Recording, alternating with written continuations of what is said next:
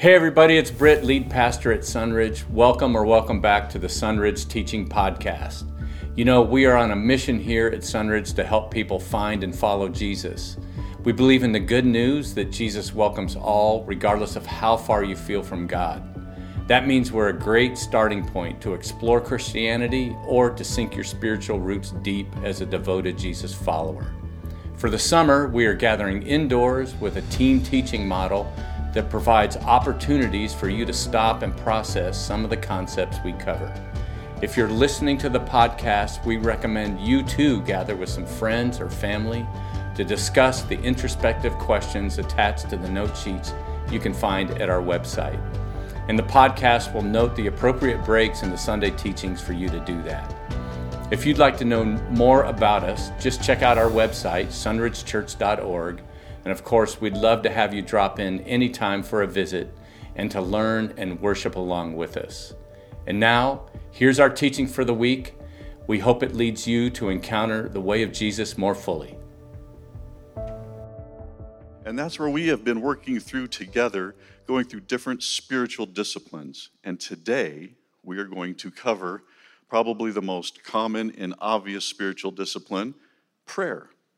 Now, when you think of prayer, you think about things that sometimes in public it's hard or it can be very awkward.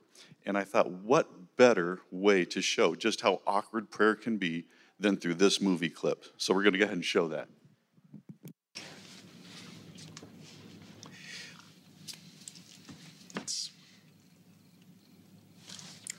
Okay. Oh, dear God. Thank you. You are such a good God to us, a, a kind and gentle and accommodating God. And we thank you, oh sweet, sweet Lord of hosts, for the smorgasbord you have so aptly lain at our table this day and each day by day, day by day by day. Oh, dear Lord, three things we pray. To love Thee more dearly, to see Thee more clearly, to follow Thee more nearly, day by day my day. Amen. Amen. Oh, Greg, that was lovely. Thank you, Greg. That was interesting too. That is very interesting. And as cringy as that is, I think the reason it's so funny is we all relate to that, right? We've all had that awkward, hard experience in prayer. So for the next three minutes, that's what you get to do in your group. Why don't you share about an awkward experience that you have had with prayer?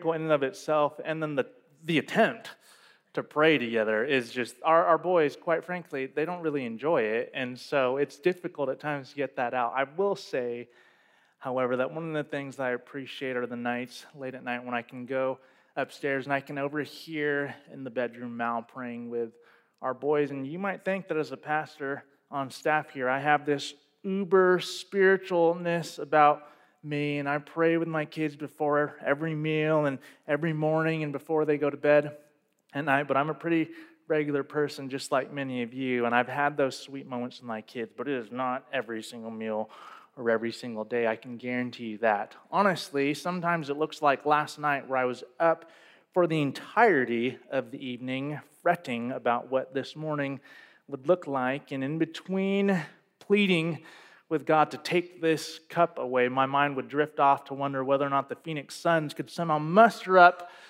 the courage to beat the Milwaukee Bucks in a few days. And I know for many of you, when you think about prayer and your experience with it, you probably have had really intense moments of pleading and crying out to God.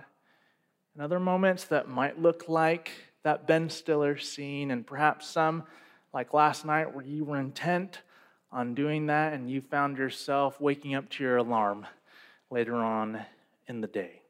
We've used a passage of scripture for the entirety of this series to frame where we're traveling. It's been Romans chapter 12, verse 2, which says, Do not conform to the pattern of this world, but be transformed by the renewing of your minds. Then you will be able to test and approve what God's will is, his good, pleasing, and perfect will.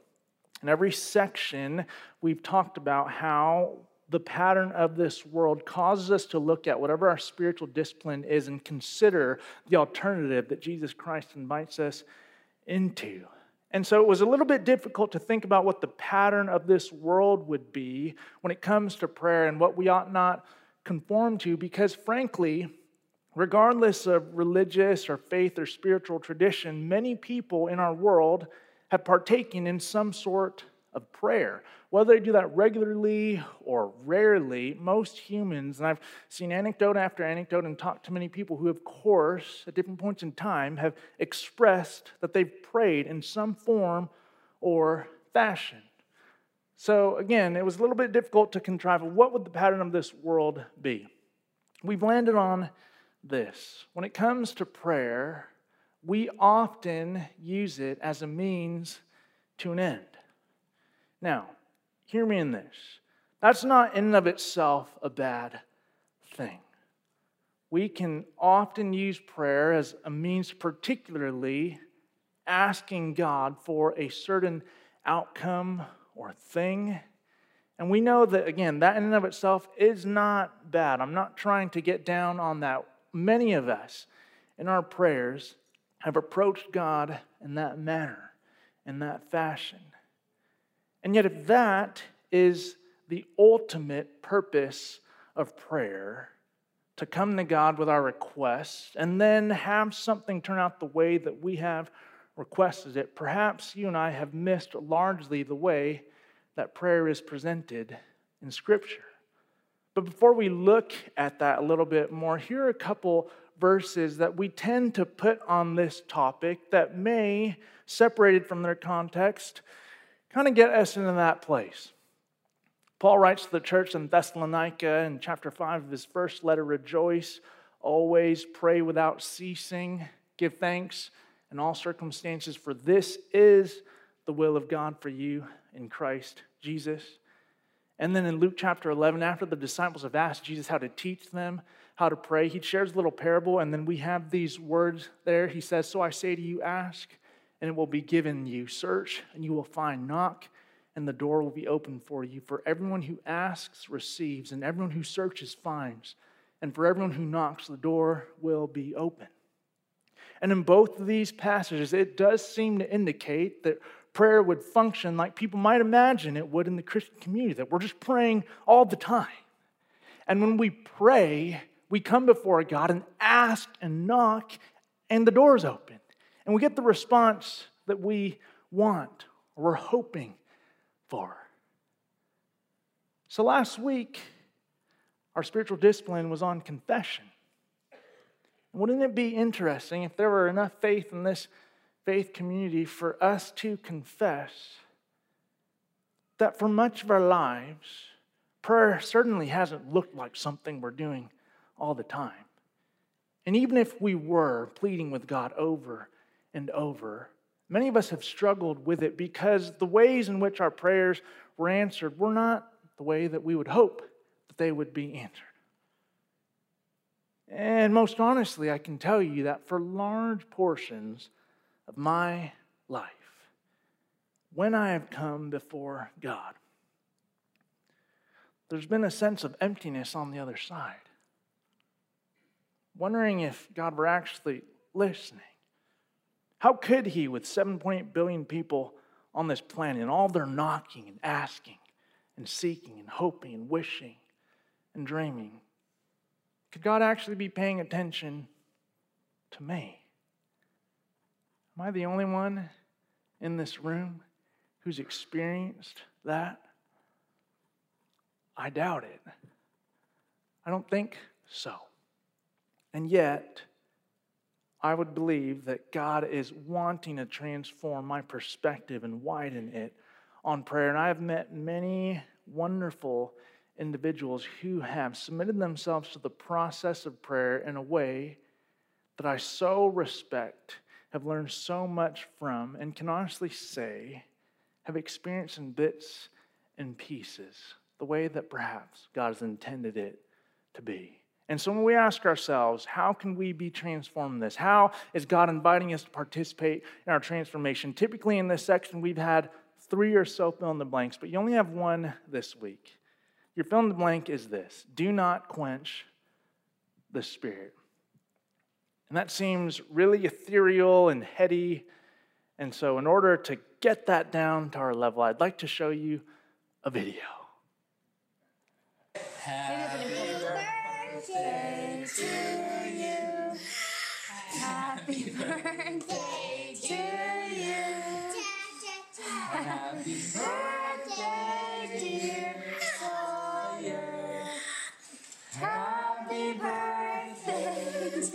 to you. Yay, vote out. Wait. No. Go down close to it. Put it to your mouth. Yeah. Uh. We cut it off right in time. You don't know what happens next. Cliffhanger for you there. Don't worry. We would never show you a video where a cute child is harmed in service.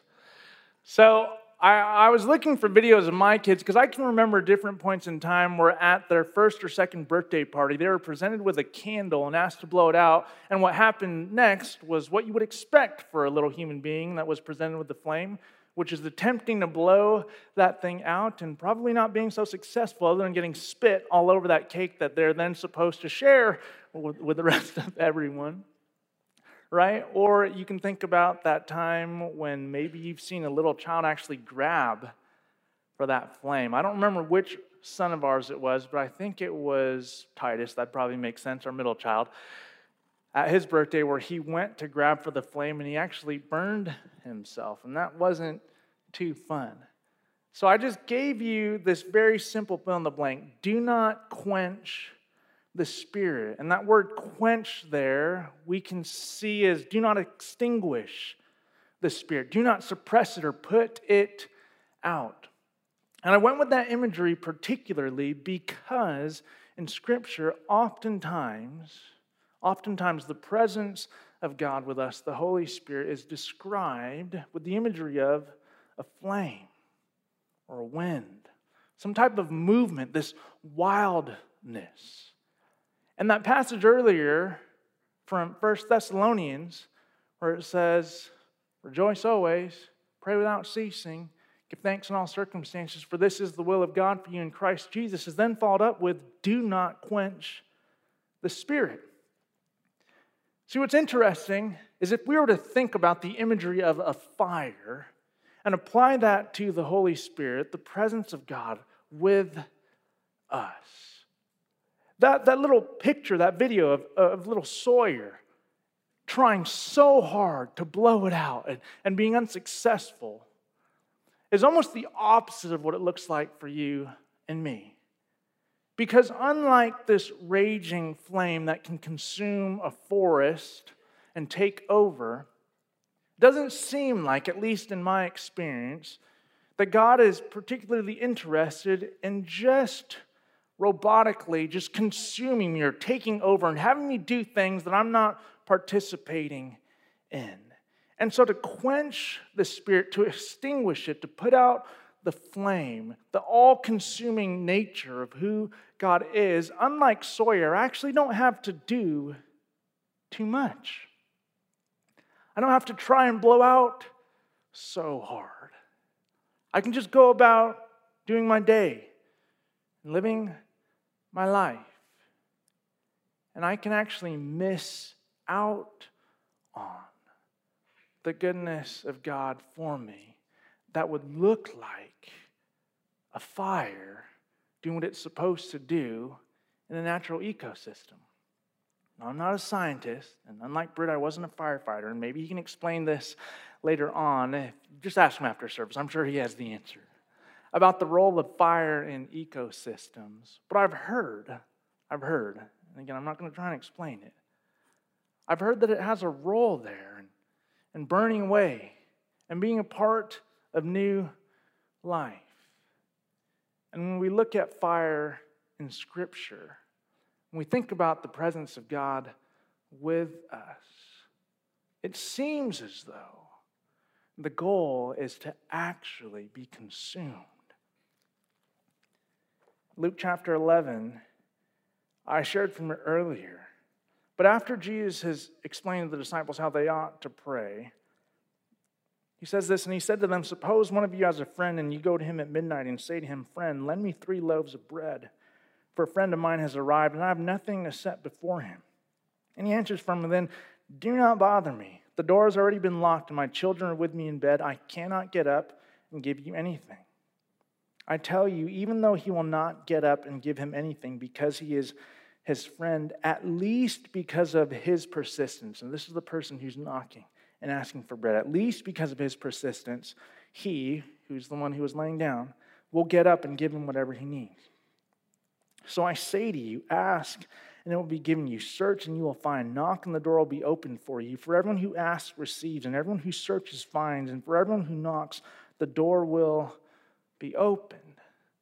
Now, if we ended there, it would make it appear as though persistently asking God for something like bread will eventually seed its way to us getting what we want. And I'm sure that it's been presented like that in some places, but if you look at what comes after this, Jesus continues and says, Is there anyone among you who, if your child asks for a fish, will give a snake instead of a fish? This is supposed to be comedic. Or if the child asks for an egg, will give a scorpion, and you can hear them chuckling. And then he turns on them and says, If you then, who are evil, know how to give good gifts to your children, how much more will the Heavenly Father give the Holy Spirit to those who ask Him. See, when we look at the whole of this library, we see, and rightfully so, many, many different ways to communicate with God. And I'm so grateful for that. We see prayers in earnest, we see prayers in songs. We see yelling at God. We see prayers that border on and actually press into blasphemy. If we're looking at some of our minor prophets, we see intensity, we see stillness, we see thanksgiving, we see all sorts and types of prayers in a moment after our group time, we're going to have Britt come up and he's going to share. And he has this very simple, straightforward way for us to consider what prayer is about. And I'm not going to fill in the blank for you. But just keep this in mind later on when Britt gets that piece about what prayer is, talking to God about, and then continuing forward.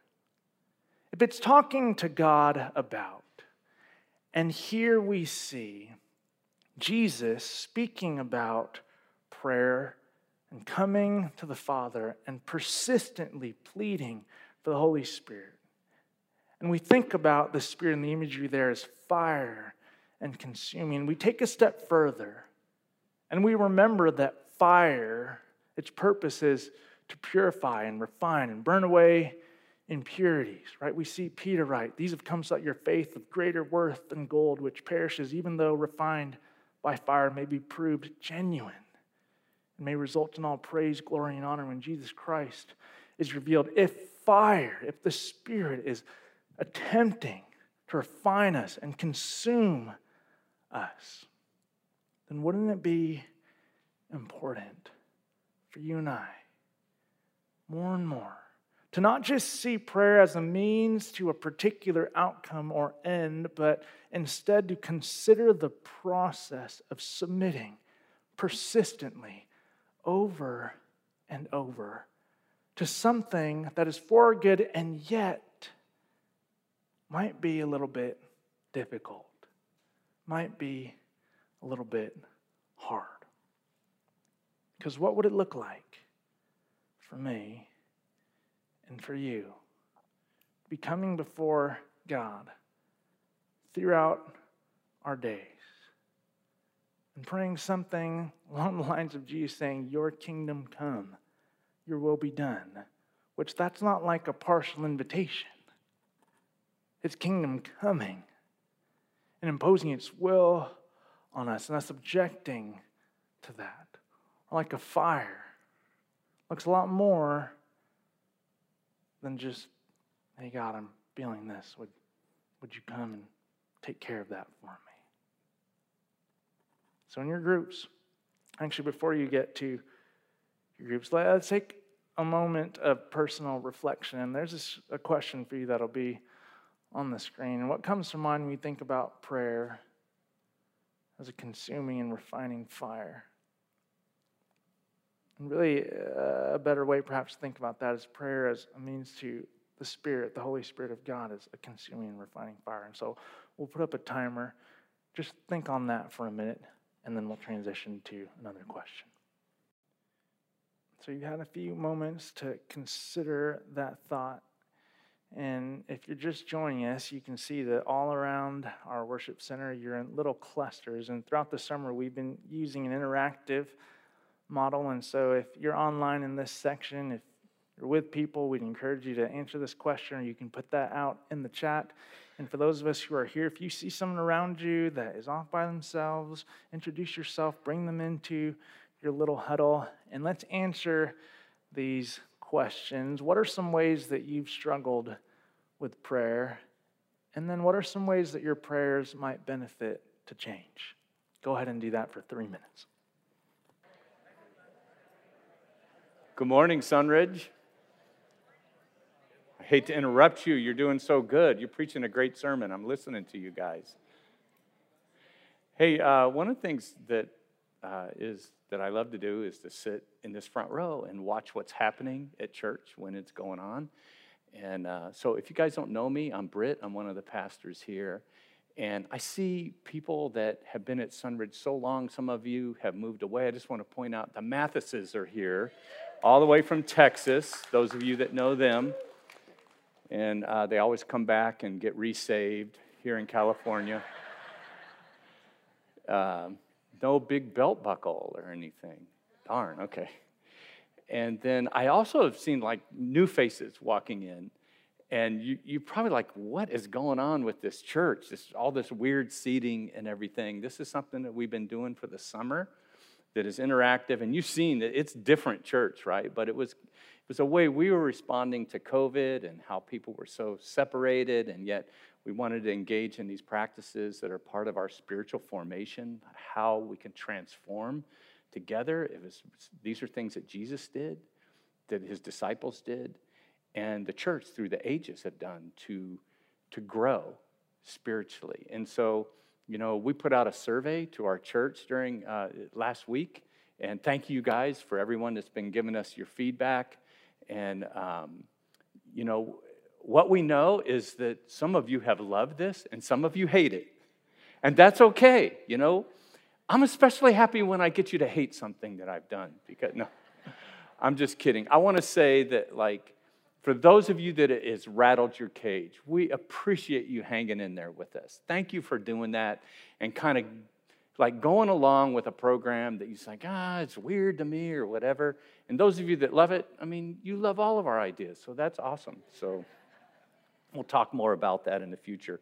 So give us your feedback. Um, so this part of our Sunday morning message is where we look at how are we going to do this together? How can we test and approve the, the good and pleasing will of God. How can we do this together as Christians? And, um, you know, when, when it comes to prayer or the discipline of prayer, um, we know that it's one of those things that it's pretty easy to beat ourselves up on, right? I mean, how many of you have just ever felt like you were overdoing it on prayer? Like, oh, I got to back off on all this praying, right? Said nobody ever. And as much as the Bible has to say about prayer, and as fundamental as it is to the Christian life, as this Jed has been pointing out, it still remains a mystery to us in so many ways. And prayer is something that we're constantly learning, right? Not just about it, but how to do it. You know, uh, my oldest daughter and her family, they, they have a really good friend that um, he knows everything about everything. And uh, he has a little phrase he says, whatever you're talking about, um, like whether you're talking about gardening or painting or math, he's like, his line is always, Oh, I'm totally the master of that. That's how he enters into the conversation. Hey, we're doing a gardening. Oh, I'm totally the master of gardening. And then he, you know, starts to just tell you everything he knows about it. I know that none of us are sitting here going, I'm totally the master of prayer, right? And you know, that was true of the disciples as well. They, they uh, one day they were watching Jesus pray in Luke 11 1. And when he finished, one of his disciples said to him, Lord, teach us to pray. And it doesn't matter, like if you're a brand new Christian, you're not a Christian. We all pray, right? Even, even atheists pray, I found. But it's hard to wrap our arms around it. And remember when the disciples said to Jesus, like, teach us to pray, they had prayed their entire lives. They went to Hebrew school. We talked about that in the first message on spiritual formation, about the rigors that they went through in their religious training. Most of them knew the Psalms by heart by their adolescent years. They prayed constantly in their family life. And part of the rich heritage of Judaism was that prayers are part of your daily ritual, stopping in, in a moment and praying. You know, sometimes our prayers essentially make God out to be a magic genie. Isn't that true? I mean, we call on Him or we call on Him in our biggies and then we just move on. But prayers like that don't end up getting past the ceiling, right? James says that you don't receive because you ask with the wrong motives. So, as Jed mentioned earlier, I'm going to cough a second. um, I'm just going to try and break prayer down in the simplest way. And this is out of the mind of Britt, so like just take it with a grain of salt. Prayer is talking to God about matters that we're both concerned about Does that make sense? Psalm 63 begins like this You, God, are my God. Earnestly I seek you. I thirst for you. My whole being longs for you in a dry and parched land where there is no water. Can I just paraphrase that in like our modern everyday lives? It would be this God, I want to know what you think. I mean, have you ever been in a situation where you had a friend or someone in your family and you, you really had good advice for them and you wanted to share it, but that person just really wasn't interested in what you had to say? I mean, maybe even your, in your mind, you're going, just ask me about this. Or maybe you said it out loud hey, you know, I can help you with this. How many of us, uh, when we were adolescents, as we look back, don't you wish you had asked your parents more often, What do you think about this? Can you give me some input on that? How many of you who are supervisors or you have a business and you want to see the people that you lead succeed, and in your mind you're saying, just, just ask me about this. I know something about this? How many of you are coaches? And you have an athlete that has all the tools and all the skills, and they just need some adjusting, and you're like, hey, just listen to what I'm going to tell you. Or how many of you just have a friend or someone you have a relationship with, and they're struggling with their finances or in their marriage or the direction of their lives, and you just want to say something to them. You want them, you want to give them input. And I think that that is what God must feel like when we're prayerless. The Scottish theologian P.T. Forsyth said this prayer is to religion what original research is to science. Prayer is an information gathering time. And we have at our fingertips the God of the universe. Prayer is seeking God's input. Or maybe you could look at it from another perspective. Have you ever thought about sharing something really heavy with a friend, but you didn't because you thought they really weren't interested in what you were going to say? And then later, you found out that they really were. And maybe it even came up, and you're like, your friend says, Man, I wish you would have told me that because I could have dot, dot, dot. You see, God isn't looking down on us with a checklist. It's like, you read your Bible? Did you give your offering? Did you help an old lady across the street?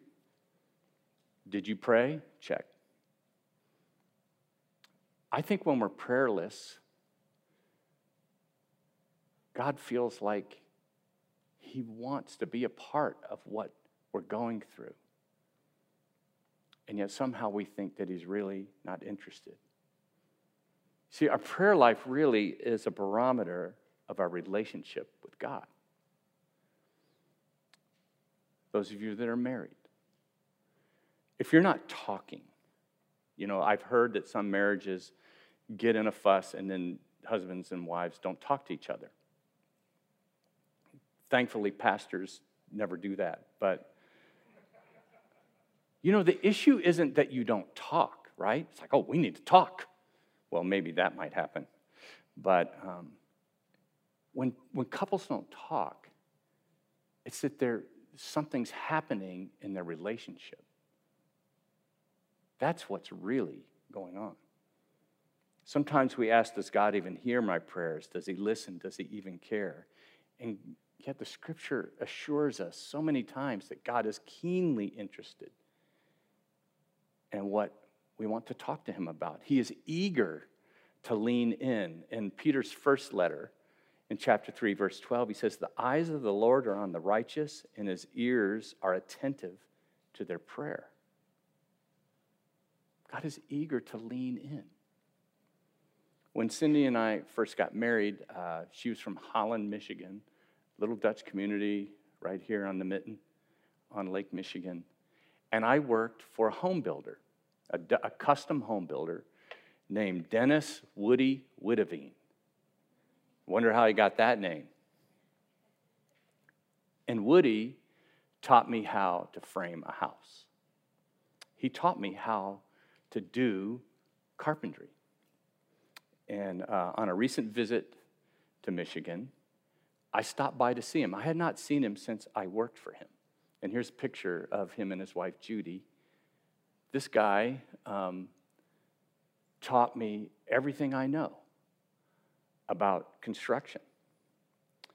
And uh, from how to hammer, that's where I started, how to cut, how to measure.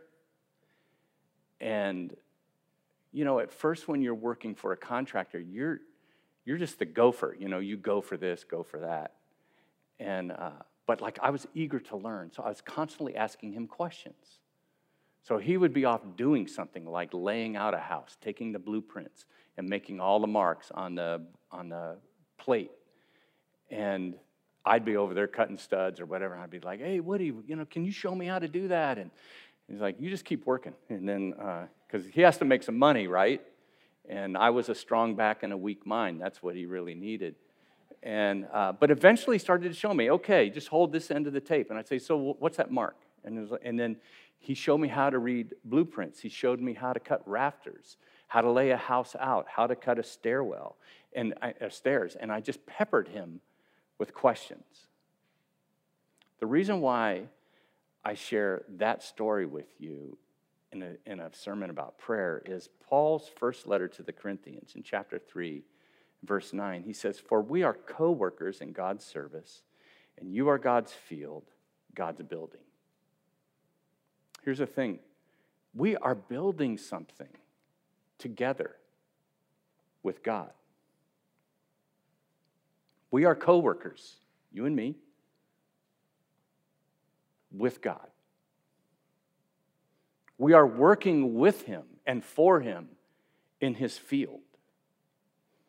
And we are constructing something with Him. We are building with Him.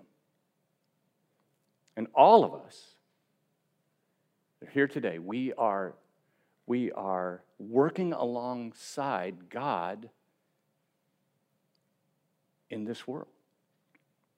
If you're a mom or dad, are you not working alongside God right now in how you raise your children, how you help them to grow up and to make decisions? If you're a student, are you not working with God to prepare yourself for the thing that He has you to do in your vocation or in your life?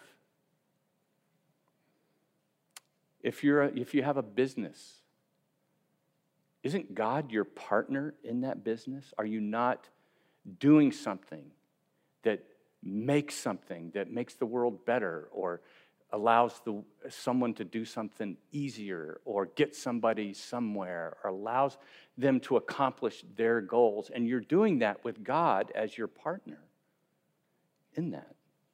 And of course, if you're doing ministry or you're serving, God is doing that right alongside you. Even the most fundamental thing a Christian would do is to share the gospel either with words or with our lives. Paul says that one plants, another waters, and God makes it grow. And of course, he's interested in what we're doing because what we're working on depends upon his cooperation. And of course, we need his input because what we're building or the field that we are working in belongs to him. So we want his input. We want to learn from him. These are things that we are doing together with God. So, how are we going to do this together to test and approve God's will in prayer? We are going to pray. You know, in Foster's Celebration of Discipline, one of the one of the core books that we've used for this spiritual formation series, he lists the pitfalls of spiritual disciplines. And one that I think especially applies to prayer is this to study the disciplines without experiencing them. To talk about prayer, to read about prayer, but not to pray. So, in order to learn how to pray, we have to practice praying. So, in practicing prayer, we're going to begin, as we have with each one of these disciplines, with a daily meditation. And that meditation is going to come from Psalm 63 1. I'm going to put it up on the screen again. You, God, are my God. Earnestly I seek you, I thirst for you. My whole being longs for you in a dry and parched land where there is no water. And what we're inviting you to do as part of your morning or daily meditation is to spend time meditating on this, just this one verse from Psalm, or you can do the, the entire Psalm 63. Meditate on it for five minutes. And as you do, as you're thinking about this verse from Psalms, Make a list of the things that you're concerned about, that you and God are working on together. And as those things come to mind, stop and pray and ask God for his input. And then move forward throughout your day with confidence that He's keenly interested in what you and He are doing together. You know, I was just saying in our group that I like to picture God sitting across, you know, a coffee table with me and leaning forward, interested in what I'm talking to him about.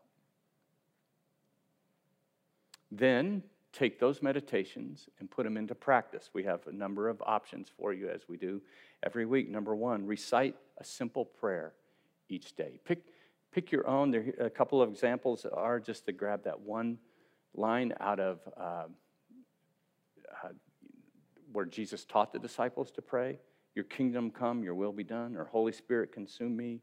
Make some scripture your prayer and just recite that throughout the day. Make it kind of like the forefront of your thoughts. Another option is to spend an additional five minutes in prayer seeking God's input on those things that you wrote down as the things you are concerned about and that you are working alongside God and others with. Instead of talking to God, ask God questions and listen. Write them down. And then ask yourself, what advice am I, am I receiving from God? Another option, uh, option three, is each day to pray with someone about those things on your list. Just pick one. If, uh, if you have a coworker that's a Christian, or a neighbor, or someone from Sunridge, you can do it on the phone, you can do it in FaceTime, you can meet. But like pray for one thing with each other. Do it together. And if you have kids, obviously they're going to be on your list. And you have a spouse, pray with them about those things with your children. And if you don't have a spouse, there's someone that loves your kids just like you do. And seek them out and pray for your kids. And, and help have your kids become a part of this too and pick something that they want God's input on as they see God working alongside them in their lives as well. Number four, something called flash prayers. And there's a guy uh, named Frank Laubach that uh, kind of coined this phrase.